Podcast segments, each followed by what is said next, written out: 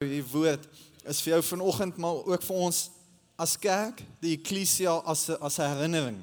Um vir vir hoekom ons hier is en hoekom ek en jy hier is en en hoekom ons as gelowiges hier is. So ons is in 'n reeks this is a move en um die die tweede tweede deel ons het ons het laasweek begin daaroor en ons het ons vas afgeskop as jy as jy as jy as jy Daniels vas doen, ek wil vir jou sê die ergste is verby. As die hoofpynne verby is, is die ergste verby, dan gaan jy energie begin kry.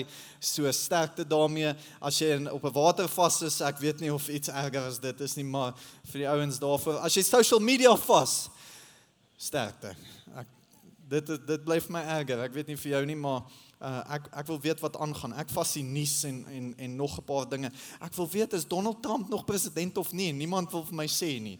So ehm um, as as jy in jou vas is baie sterk daarmee. Vanoggend gaan ons gesel oor ons moet beweeg. Ons het nodig om te beweeg. Ons beweeg. This is a move. Ek wil ek wil twee teksgedeeltes aan jou voorhou vanoggend. So as jy Bybel het, is jy welkom om saam ons te blaai na Openbaring 2 toe.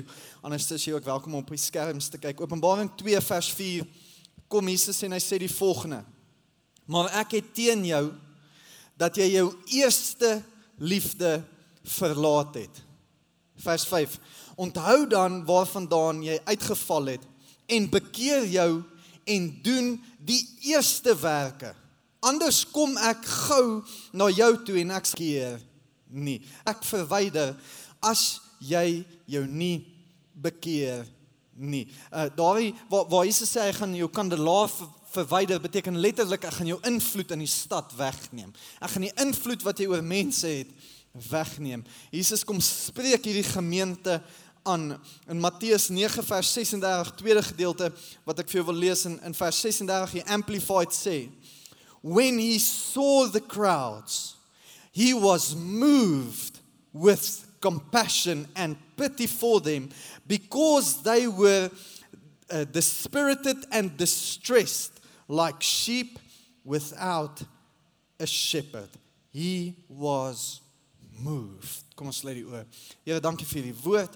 Here, dit is my gebed, Here, kom breek hierdie woord oop. Mag dit elke persoon vanoggend persoonlik kom bedien, Here. Mag u Gees die naprediker wees vir hierdie woord, Here. En Here, dankie dat ons u woord deel. Ons bid dit in Jesus naam en almal sê amen. Jesus was moved. Hy hy hy het bev, hy hy hy hy hy het bewoog geraak. Um die die Griekse woord en en ek haas my eintlik vooruit sê sy maag het letterlik gedraai. So jammer het hy geword vir die mense. He was moved. Maar as ons gaan kyk na die eerste gedeelte in Openbaring, kom Jesus en en net so in die begin van van van die hoofstuk sê hy eintlik vir hierdie gemeente hoe goed hulle gedoen het.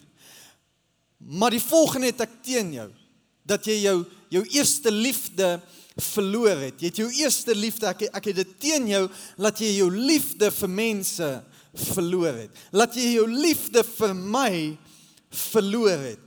En en mag ons nooit as 'n kerk op daardie plek kom waar ons ons liefde gedeeltes uit wat wat wat het en en ek wil oor drie dinge gesels uit uit hierdie uit hierdie twee gedeeltes uit wat wat wat ons nou moet kyk en wat ons moet seker maak dat ons dit nooit verloor nie en dat ons dit reg sal doen. So die eerste ding is jou eerste liefde, jou eerste liefde en Jesus kom by hierdie gemeente en sê jy is nie meer lief vir my nie. En en, en as ons op daardie plek kom kerk waar ons nooit mag kom nie, dan gaan seker maak ek preek geloof in jou hart dat ons nooit daar mag kom nie. Maar die oomblik wanneer ons ons liefde verloor, het ons ons invloed in die stad verloor. Want 'n kerk sonder liefde is nie meer 'n kerk nie. 'n Kerk sonder liefde is nie meer 'n kerk nie. Dit is 'n sosiale byeenkoms, dis 'n gebeurtenis op 'n Sondag. Dis dis 'n samekoms van mense, maar dit is nie meer die eklesia, die samekoms van die Here nie. Dis nie meer die kerk nie. Wanneer ons nie meer liefde het vir hierdie wêreld en sy mense en vir mekaar nie, het ons ons invloed verloor.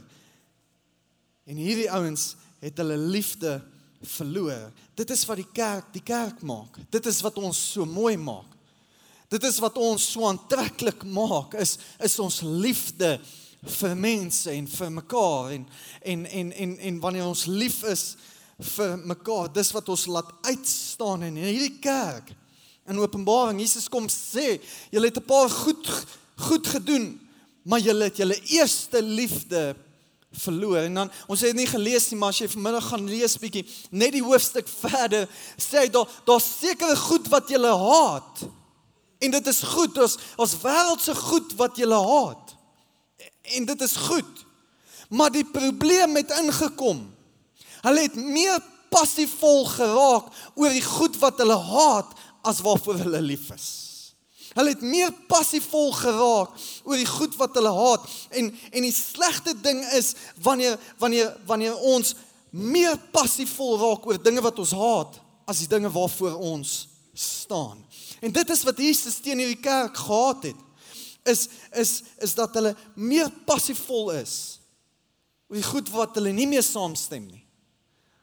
As oor hulle eerste liefde, hulle liefde en hulle vuur vir hom. En die oomblik kerk wanneer die kerk meer omgee meer omgee oor die goed waarteen die kerk is waarteen die kerk is het die kerk sy invloed in die stad verloor.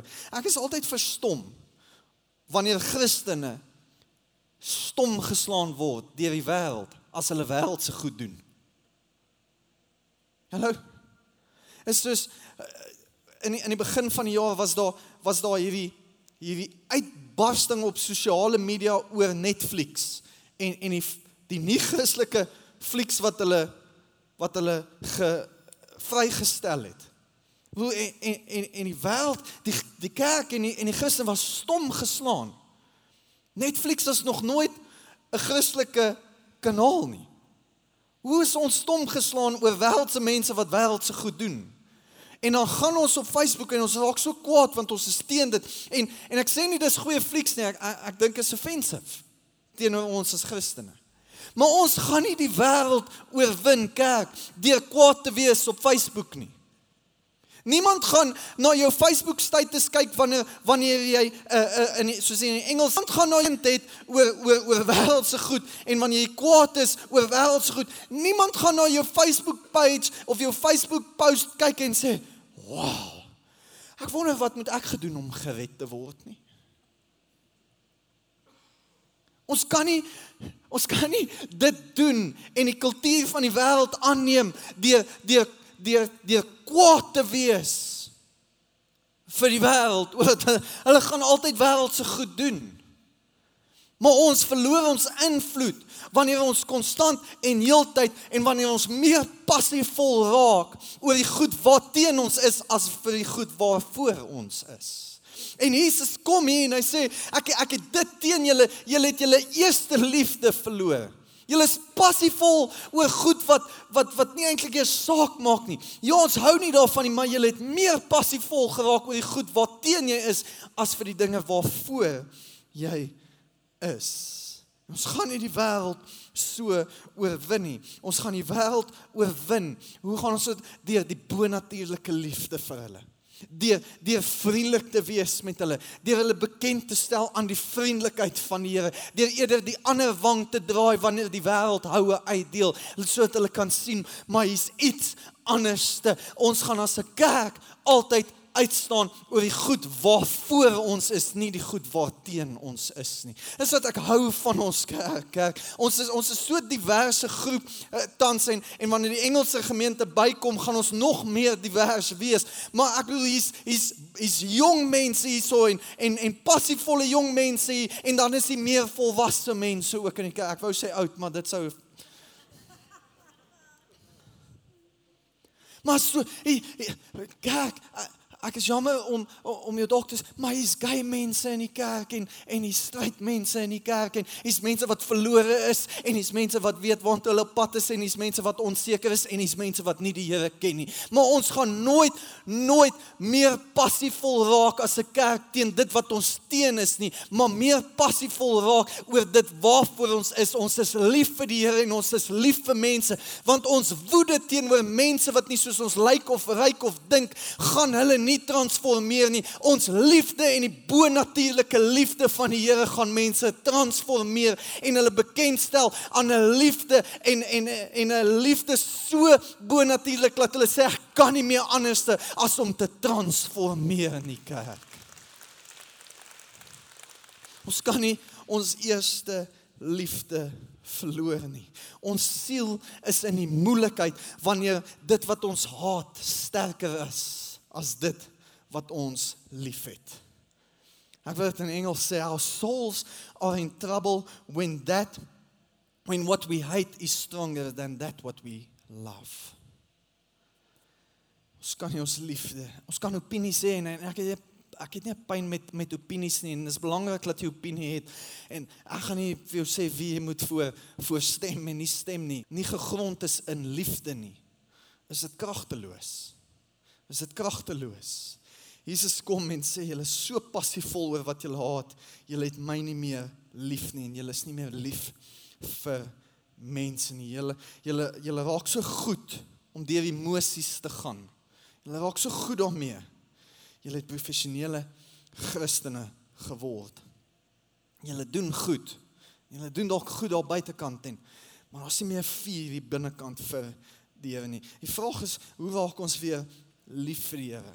Hoe hoe hoe kry ons dit reg om weer lief te wees vir hom en en en en hoe kry ons dit reg? En dit laat my dink aan Lukas 7 vers 47. Hier's 'n vrou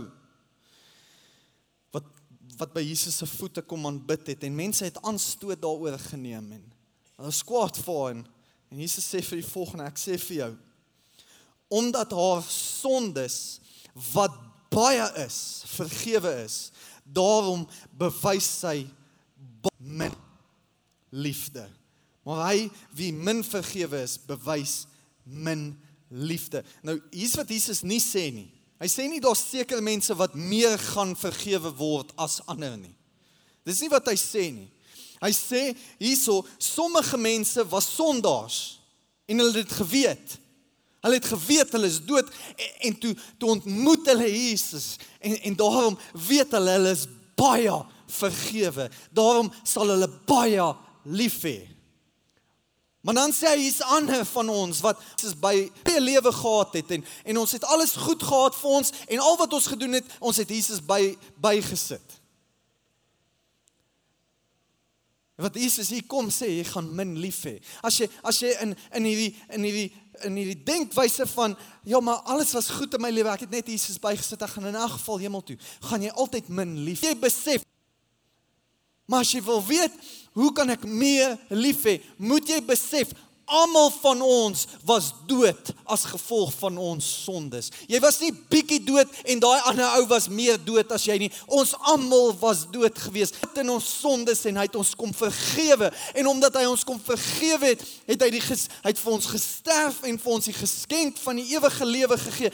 En daarom kan ek nie anderste as om lief te hê in die kerk. Vir my persoonlik, ek was op pad hel toe as 'n tiener, maar Jesus het my kom lewend maak. Hy het my kom ontmoet op die plek. Ek kan nie anderste as om lief te hê nie. Ek kan nie anderste as om te preek totdat die hemel groter raak en die hel kleiner nie, want daar's nog soveel mense wat dood is en hulle moet die liefde beleef wat ek beleef het en jy.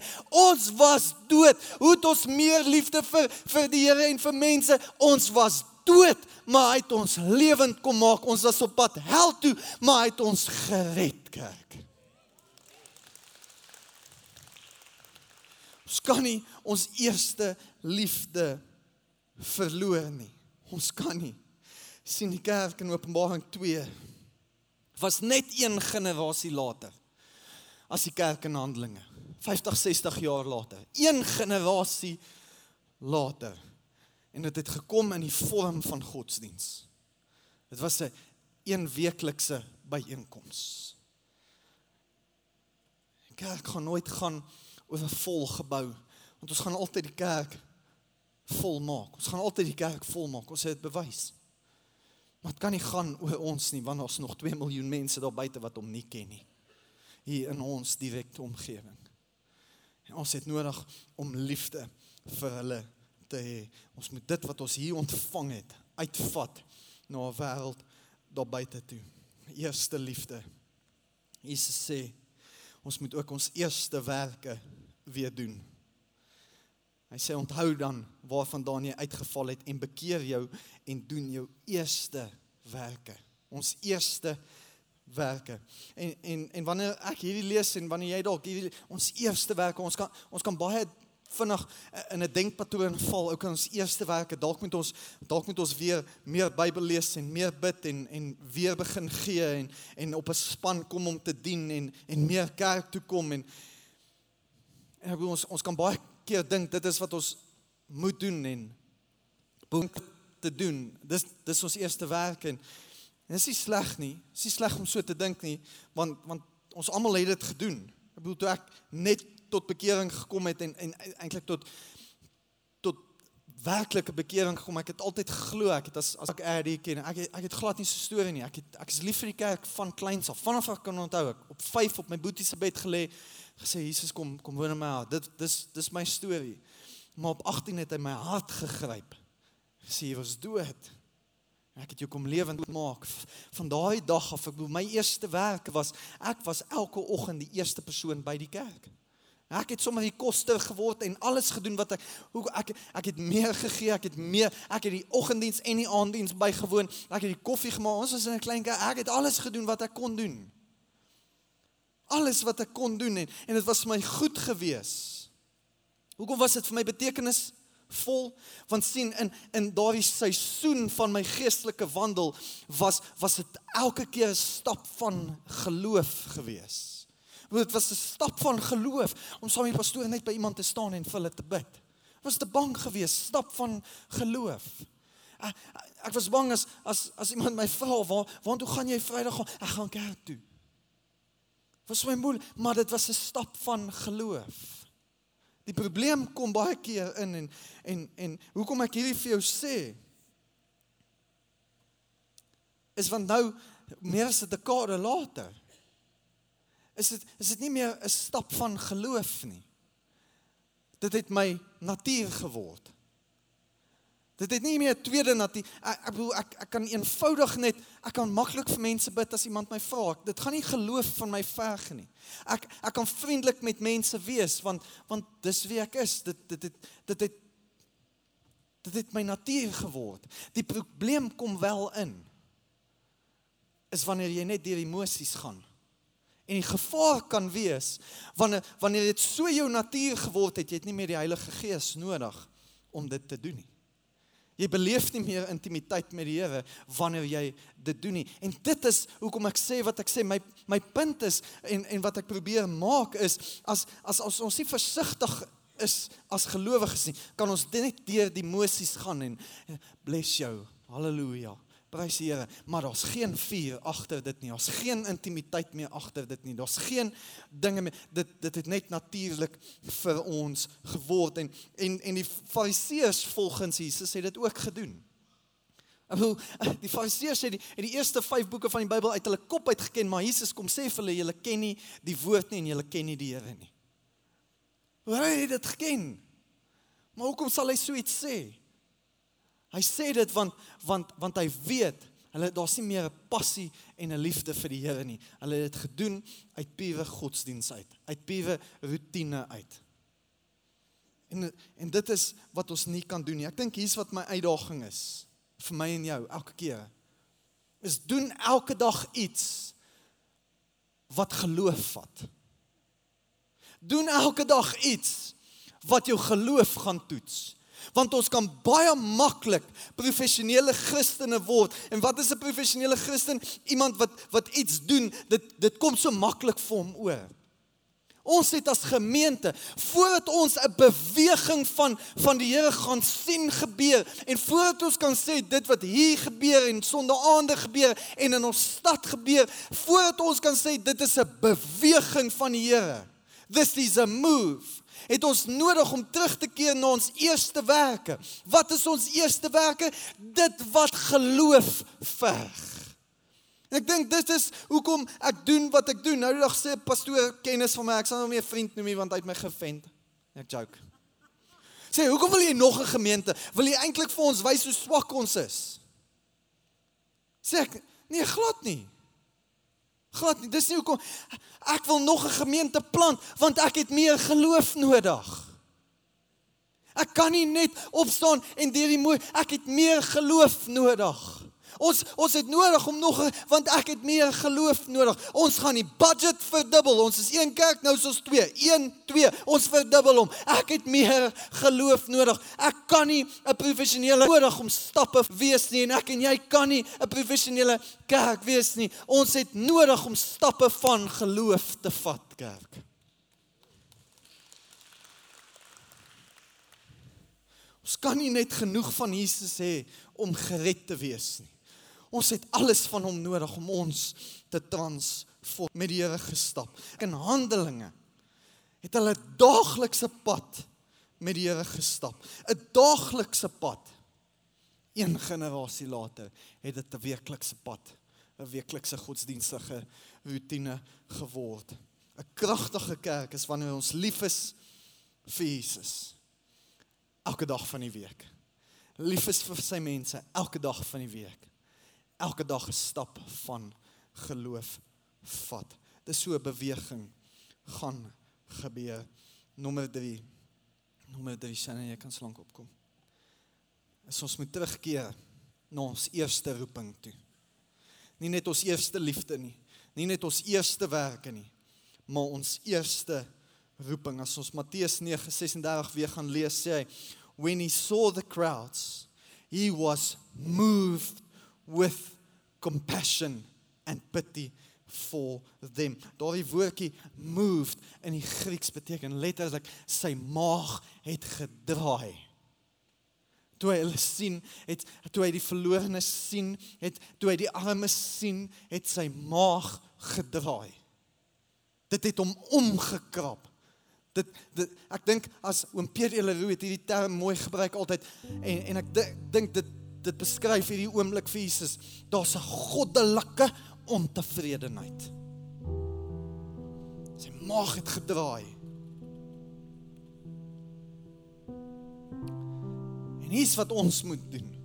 Ons het nodig soos Jesus om beweeg ons moet beweeg word. Ons moet aan die beweeg gesit word deur die behoeftes van hierdie stad en van hierdie omgewing en van hierdie mense.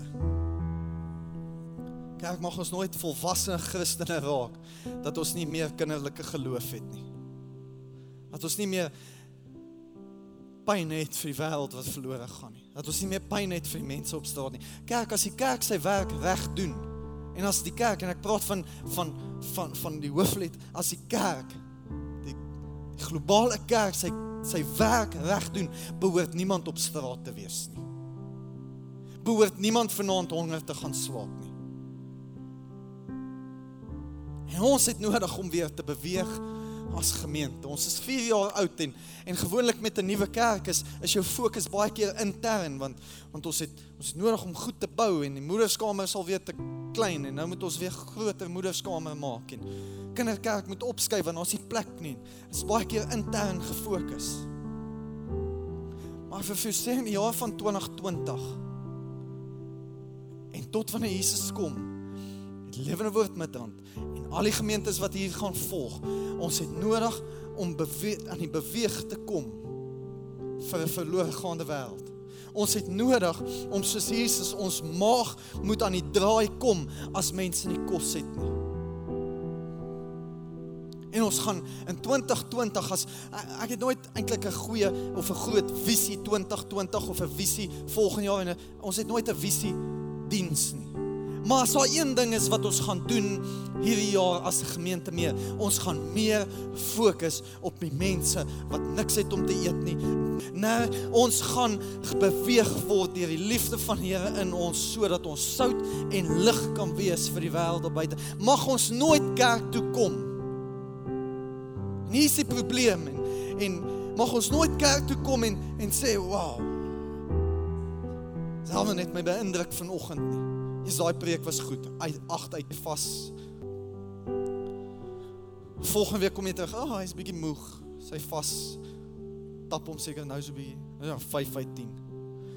Maar jy vas gebreek is kom jy terug en dan kry ek ten minste 'n 10 uit 10 en ek gaan op jou Instagram story. Mag ons mag ons nooit op die plek kom en sê, "Wow, die band. Band was so goed geweest." 10 uit 10. Ek wonder wie die songs gekies. Hulle het ten minste Afrikaanse liedjie gekies.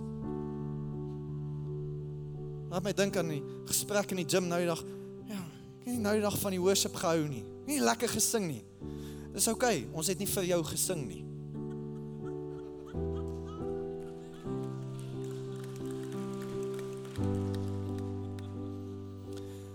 Kyk ons is in 'n vermaaklikheidswêreld kerk en dis niks fout met vermaak nie. Ek bedoel, hier stad jy kan gaan koffie drink by nuwe koffieshops. Hulle staan so op en is is great en jy kan jou vrou vat na allerlei great plekke toe en Daar is baie om te doen in in Pretoria en en en Johannesburg. En ek kan nie wag vir Valentynsdag nie. Ek vat my vrou Jamie Oliver toe en klaar geboek.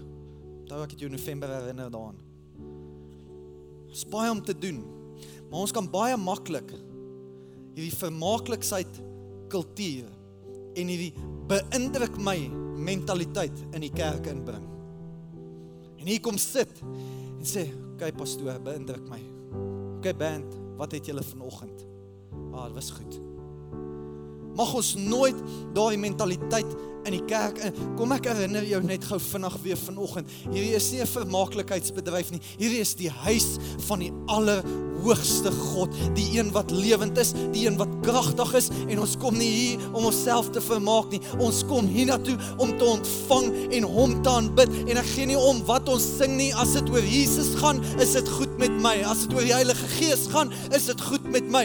Maar ek kom hiernatoe om die koning van die koning se naam groot te maak sodat ek met oop hande kan ontvang en sê Here, kom vul my met 'n nuwe vuur want daar's nog miljoene daar buite wat U nie ken nie en Here, ek wil hulle gaan bereik met U liefde en ek wil aan die beweeg kom met die eerste werke. Ek het geloof nodig. Kom vul my Here sodat ek kan kom op 'n plek waar ek my eerste roeping kan uitleef vir die verlorenes wat op pad hel toe is, maar ons gas gemeente gaan nie settle nie because this church is a move of God and it's going to increase heaven and get hell smaller church. Come on. We need to start moving with compassion as a body of Christ for those that and there those people who are lost. It's bad grammar but good theology.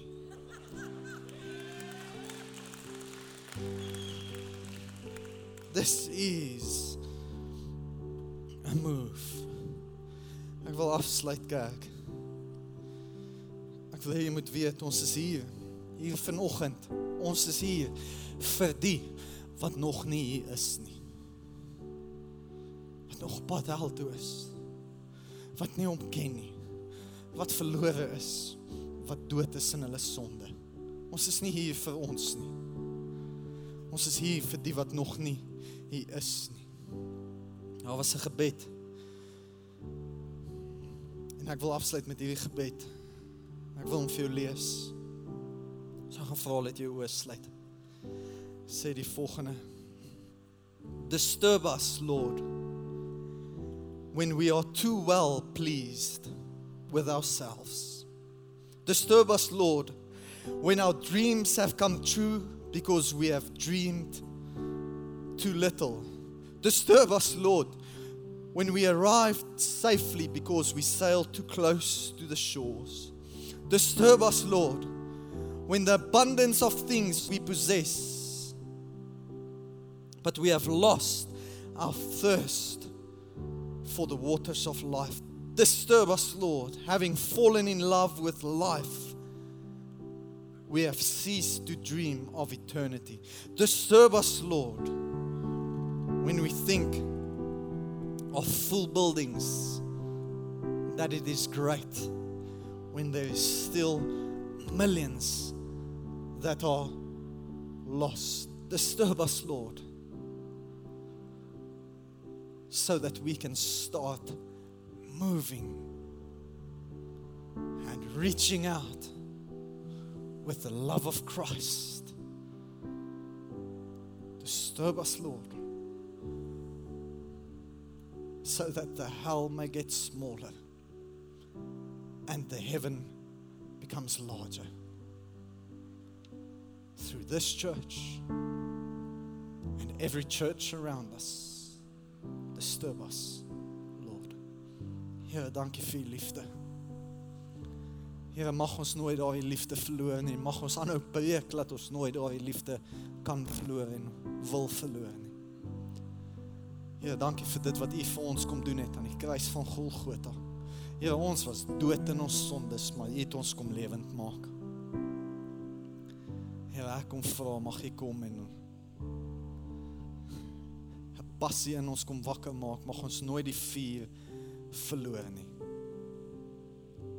mag ons altyd 'n stap van geloof vat elke dag, Here. Mag ons iets doen wat geloof verg. Of dit is in ons werke by by die werk waar ons net vir iemand bid, of dit is in ons finansies om te saai in die kerk vir die koninkryk. Of dit is om te vertrou, Here, vir iets nuuts. Mag ons altyd 'n stap van geloof vat. Terwyl elke oog gesluit is. Dalk sit jy en jy besef nie wat Jesus vir jou gedoen het totdat jy ingestap het en hierdie woord gehoor het nie. Vir vir sê Jesus het vir jou gesterf sodat jy kan lewe. En die ewige lewe kan hê. As jy sê dan maar, maar hoe weet ek ek gaan hemel toe? Hoe weet ek ek het die ewige lewe? Al wat jy hoef te doen is die geskenk van die ewige lewe te aanvaar. As jy onseker is, wil ek vir jou geleentheid gee vanoggend. Elke oog gaan gesluit wees. Ons gaan jou vorentoe roep nie. Ons gaan jou nie laat opstaan of expose nie. Elke oog, niemand gaan rondkyk nie. Ek wil net vir jou bid. As jy sê self ek ek wil die geskenk aanvaar vanoggend. Ek wil seker wees van my saligheid. Wil jy nie vinnig jou hand opsteek en weer laat sak? 1 2 3. Net opsteek weer laat sak. Dankie, dankie. Dankie, jy kan weer laat sak. Baie dankie. Baie dankie. Wat 'n hele paar hande op gaan en ek wil vra as gemeente, kom ons bid hierdie gebed agter my aan saam met hulle en as jy jou hand opgesteek het, bid saam met my hierdie gebed agter my aan. Here Jesus, ek kom vanoggend en ek kom verklaar dat ek dood is in my sonde. Maar Here, dankie, sondes vergewe het en weggeskoon gewas het. Here, en dankie dat U my kom red vandag. Ek kom nou en ek aanvaar die geskenk van die ewige lewe. Ek bely U as my koning en meester. En Here, dankie dat ek nou lewend gemaak is in Jesus naam.